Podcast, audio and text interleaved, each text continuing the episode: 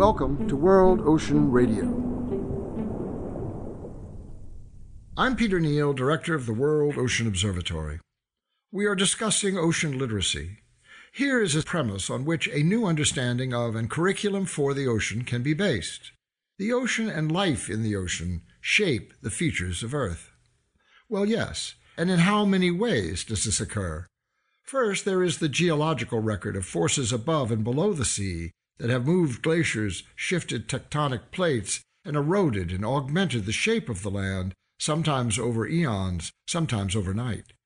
Wave action and currents are like blades of force that carve and curve the shore, build and unbuild the coast, and define landside response by such change, the addition of land, the subtraction of land, the deposits and sediments left behind, and the capacity of the terrestrial environment to support life in all its forms and functions.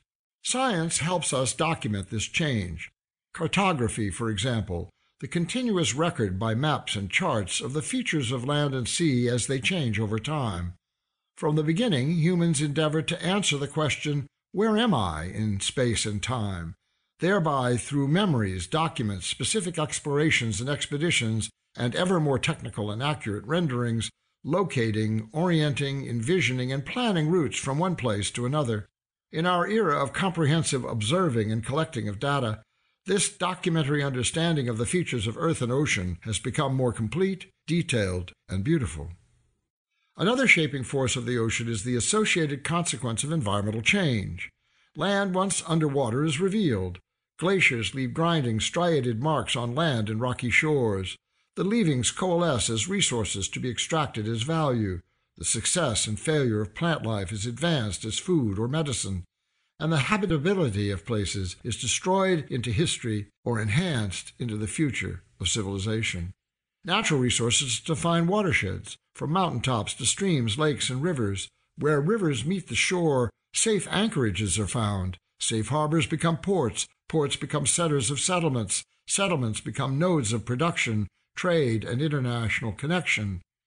If the ocean is defined as a hydraulic continuum from freshwater to saltwater and around again, then it can be claimed to be the most direct and impactful shaping force there is. The ocean shapes our lives every day through the impact of fisheries as a protein harvesting industry at large and small scale the world over. We have nations, towns, and villages that have been founded on and sustained for centuries through coastwise and offshore catch in many forms to feed us and promote our well being as individuals and communities. The ocean is also a vast pharmacopoeia, an inventory of literally millions of plants and animals that we know or remain to be discovered. Coral reefs, for example, contain biological and chemical diversity that may hold the cure to diseases beyond imagination, some of which might well be the result of overpopulation other unthinking interventions into natural processes, or endangered by activities and other so called advancements with consequences unforeseen. So much about the ocean remains unknown. So much of what it has provided in the past is at risk. So much of its value may serve us still through continuing research and scientific analysis as we continue to study, understand, and implement. Finally, the ocean has shaped our cultures and beliefs.